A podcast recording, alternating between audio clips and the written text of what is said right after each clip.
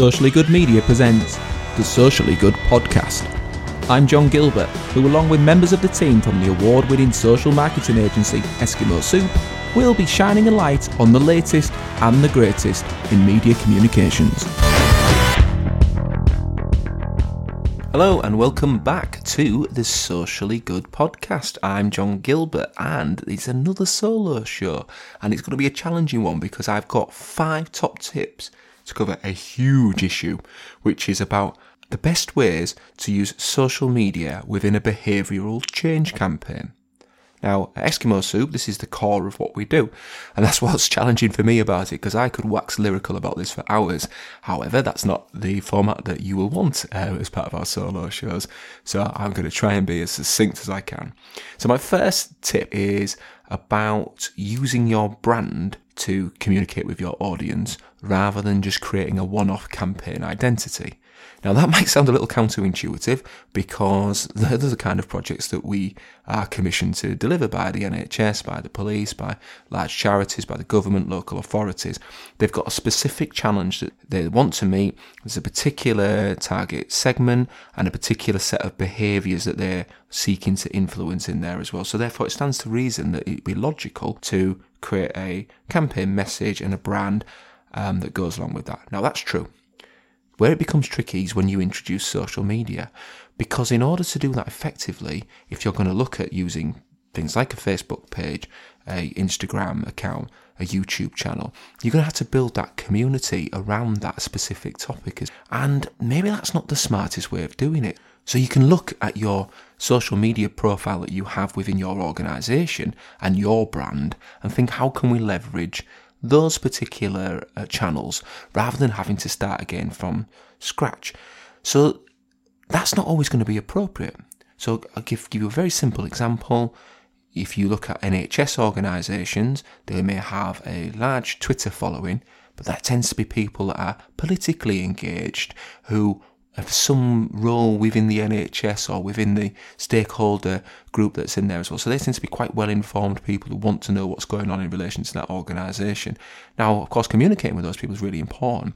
But if you're running a specific campaign around encouraging parents to make sure that their children are physically active, about getting your vaccinations, about working with older people so that they understand access to NHS services over the Christmas period or something. It's not always the right people that you, you're reaching there as well. So it gives you a particular challenge. So your alternative is to, is to create a brand that is right for each one of those audiences. So we've done this in Hull. Um, working with NHS Hull CCG, where who are a very visionary organisation with a very visionary leadership, and they've seen the opportunity about a smarter way of communicating with young people in the city.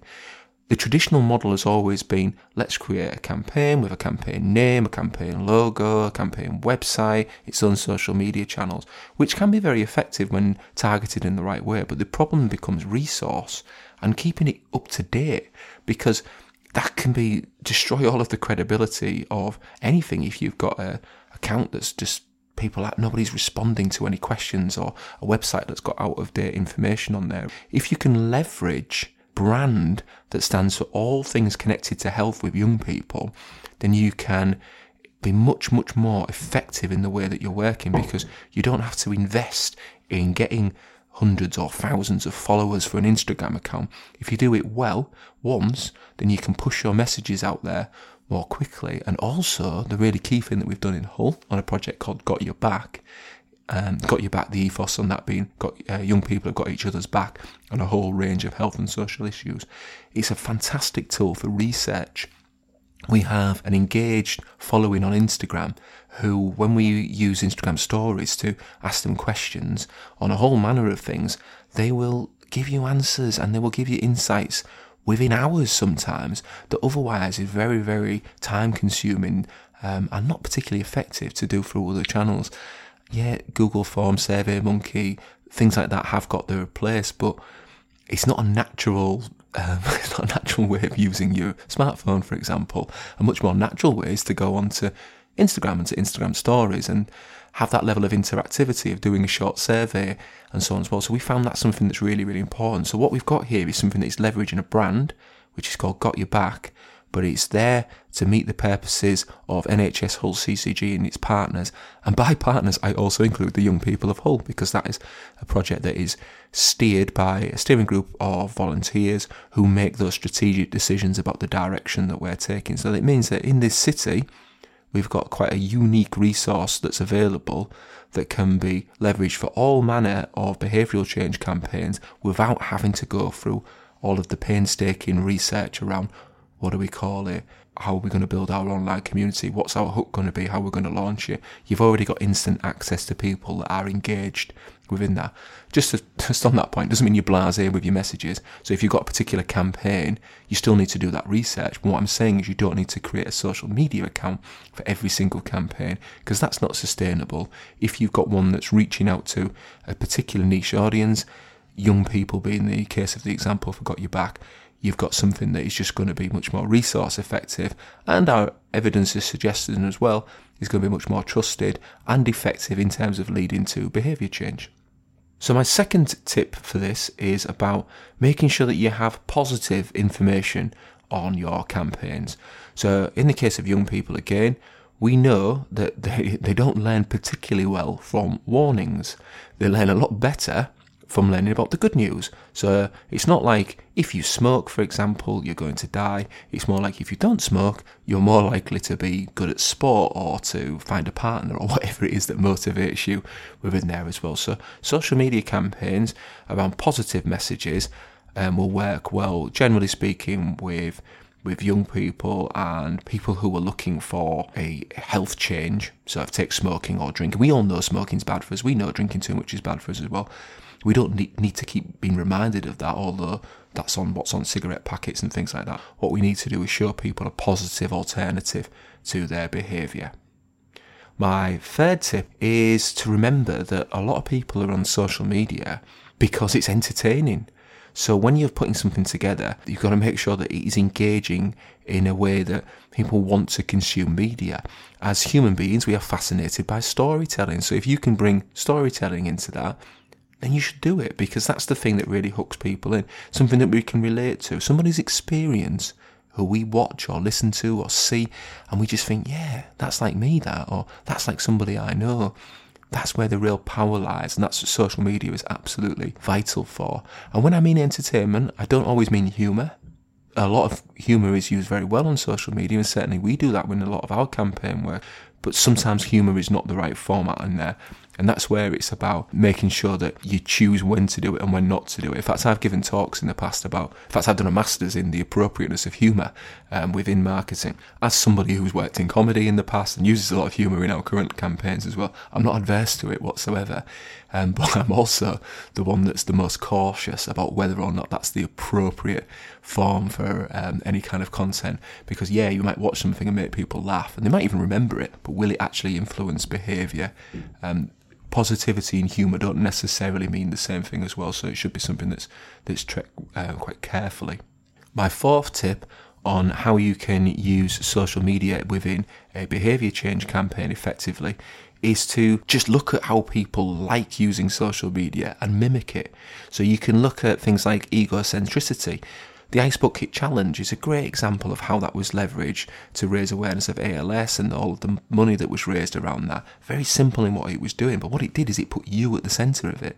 It took you at the fear of before the uh, the ice went over your head, um, and then the, the funny reactions to that, and it allowed people to be really creative as well, but putting themselves at the centre of that issue and then being seen to be a good person or a fun person or a responsible person in there. At the end of the day, that's what people want. That's what social media is being increasingly used for, particularly with this generation of young people where being an Instagram influencer or a YouTuber is a viable career alternative. Uh, to, to many of the things that, that we would have had, well, I certainly had growing up. And then my fifth and final tip is around gamification. Use social media in a way that we can track people's behaviour change. Now, it's quite difficult to give you many practical examples of this, but the concept of gamification means that we are being rewarded for exerting the particular behaviours that we've been asked to display. So there's many great examples um, that have been done this at an experimental level. So there was a, a experiment that was done around increasing people's propensity to washing their hands within a hospital, and different departments were tracked there about which department had the cleanest hands on an individual level, who was washing their hands with soap the most frequently there is now that an almost instant modification in people's behaviour. It's not realistic that we're going to rig cameras up into every aspect of our life, but as marketers, we have to be creative in that if we're asking somebody to change their behaviour, I come back to my earlier point that young people in particular will respond to positive motivations rather than moving away from the negative. It's about those kind of reward structures that are in place. It doesn't mean that they get money or they get anything physical in there as such. It could be about the status. I mean, you only have to look at. I've got two kids who their profile on how well they're doing on a social media linked game or footballing game or whatever it is is really quite quite important to them is linked to the social status when they go to school. So we're going to look at how you can track positive behavioural change in a way that rewards somebody or at least recognises that they've done it. Linked to that is about social norms. This is the idea that if you take the government's campaign that said nine out of ten people pay taxes on time, this is all about nudge theory and so on like that. Saying nine out of ten people pay the taxes on time is better than saying one in ten people don't because it becomes a social norm and we as human beings generally want to conform with what is seen to be the most acceptable behaviour in there. So all of these things link together around when we're trying to change a behaviour, we're all in it together, we're all doing it. So we're doing some work at the moment around smoking um, prevention and cessation as well.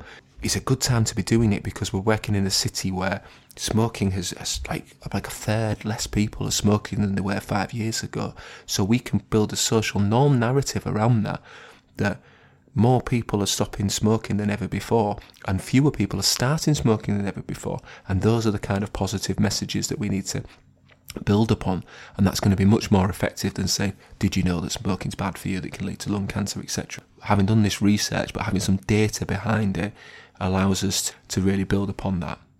So, in summary, the five tips around how to use social media for a behavioural change campaign is number one is consider which brand you're going out. Can it be your own brand or do you need to create something that's appropriate for that target audience? And if you're going to do that, consider maybe instead of having one that's about a specific campaign, could it be appealing to a particular segment? Because that will help you in the medium and long term in terms of making sure that you are efficient with your resources. My second tip is to make sure that your work is positive people go on social media for positivity and generally when it comes to behaviour modification are more likely to respond to something that's positive than that's negative. My third tip is around entertainment. Even if it's about morbid fascination on a particular issue, remember that that's what a lot of social media is for. You need to make sure it's appropriate in what you're doing, and do your research as, as always, but consider that that's one of the powerful tools that you have in your arsenal. I know that's can be quite difficult for some brands who've got, like the NHS and like the police, who can and can't do things as well. But going back to tip one, you can create a brand that's seen as a little bit independent from you, that allows you to be a bit more creative in the way that you express messages. Fourth tip is around playing on egocentricity. So when it comes to social media and you're looking for that level of engagement with people, make sure that you give them an opportunity to put themselves at the centre of it. So a few years ago, for example, one of the deterrents around smoking was about how it aged you, and there were like online tools that were available. Now, if those had been available as social media came to the forefront as well, one effective way of doing it would be for encouraging people to put photographs of themselves of what they'd look like if they smoked for another 20 years. It's a bit of fun, puts you at the centre of it, but obviously it's it's got a message from it. I do realise, by the way, that that's a negative message, not a positive message. Um, so maybe maybe we do need to do a bit more creative thinking. I just picked that as an example. And then the fifth tip is also around playing into gamification, social norms, actually just kind of steering the, the group of people that you're trying to influence towards or nudging towards that positive influence in a way that they can track it, get some kind of instant gratification for that, and actually measure for themselves whether or not they're heading in the right direction. So, as I said at the top, big, big, big topic this one. I could have spent an hour talking about each of those, and I realise I've scratched the surface on a lot of those issues there. But I hope that it's been useful, at least in terms of how you might think about developing a particular campaign and how social media can be used in its most effective way. I've been John Gilbert, and this has been the Socially Good Podcast. Thank you for listening.